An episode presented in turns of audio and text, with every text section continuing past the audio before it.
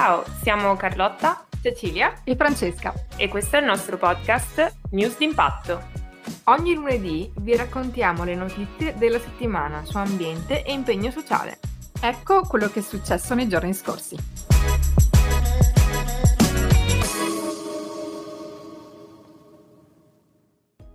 Ciao, la prima notizia di cui voglio parlarvi oggi riguarda il World Cleanup Day del 2021, eh, avvenuto lo scorso 18 settembre, che ha visto la partecipazione di 180 paesi e 50 milioni di individui circa che si sono messi in gioco attivamente per ripulire il nostro pianeta. Let's Do It Italy, eh, l'ente che si occupa di organizzare e coordinare le attività relative al World Cleanup Day, stima che abbiano partecipato in Italia all'evento 100.000 persone, mentre Euronews.green ci dice che nel mondo in una sola giornata, nella sola giornata del 18 settembre, sono state raccolte circa 200.000 tonnellate di rifiuti abbandonati.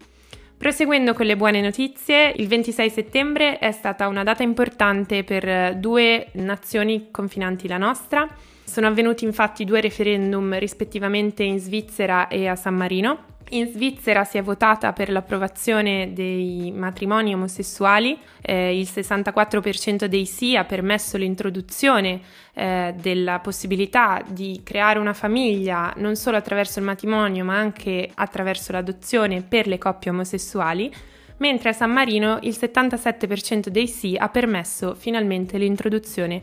della possibilità dell'aborto per la donna entro le 12 settimane di gravidanza o anche successivamente in caso di problemi di salute legati al feto o alla madre. San Marino era uno degli ultimi paesi europei a non aver ancora introdotto leggi a garanzia e tutela dell'aborto. Passando a notizie più spiacevoli, ieri il 3 ottobre è stato l'anniversario di, della morte di 368 persone che hanno perso la vita eh, nel 2013 nei pressi di Lampedusa durante una delle tante traversate dei migranti del Mar Mediterraneo partendo dalla Libia. La redazione di Vita ha pubblicato la rinnovata richiesta in un articolo di Save the Children che comunica la necessità eh, di attuare delle politiche concrete, di organizzarsi e lavorare insieme in modo tale da creare un'accoglienza che sia positiva e che non preveda la perdita della vita da parte di nessuno. Tra il 2013 e il 2021 infatti si contano più di 17.800 morti nel Mar Mediterraneo dovuti a una gestione irregolare del traffico dei migranti.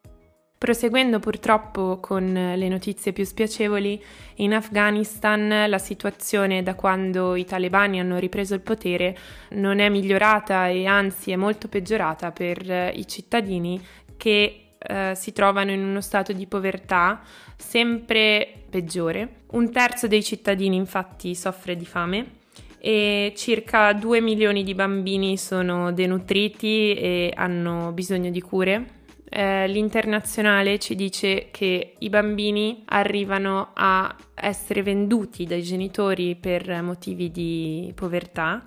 E I bambini piccoli sono venduti a circa 200 euro, mentre gli adolescenti a circa 500. Concludendo con una notizia più positiva e propositiva, sono ripartite le manifestazioni del Fridays for Future il 24 settembre e il Sole 24 Ore ci dice che è stata scritta una lettera dai giovani in funzione della conferenza ONU per il clima che si terrà in Scozia primi, le prime settimane di novembre che chiede una partecipazione attiva dei governi eh, per garantire un futuro migliore a noi giovani.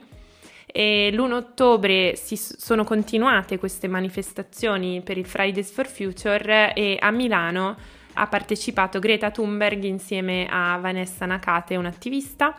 e contando una totalità di 50.000 partecipanti, ci dice l'ANSA.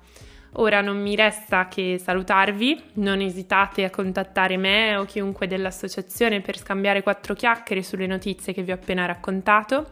Ci trovate sul sito www.impatto.io e sui social Instagram e Facebook, dove potete seguire tutte le attività della nostra associazione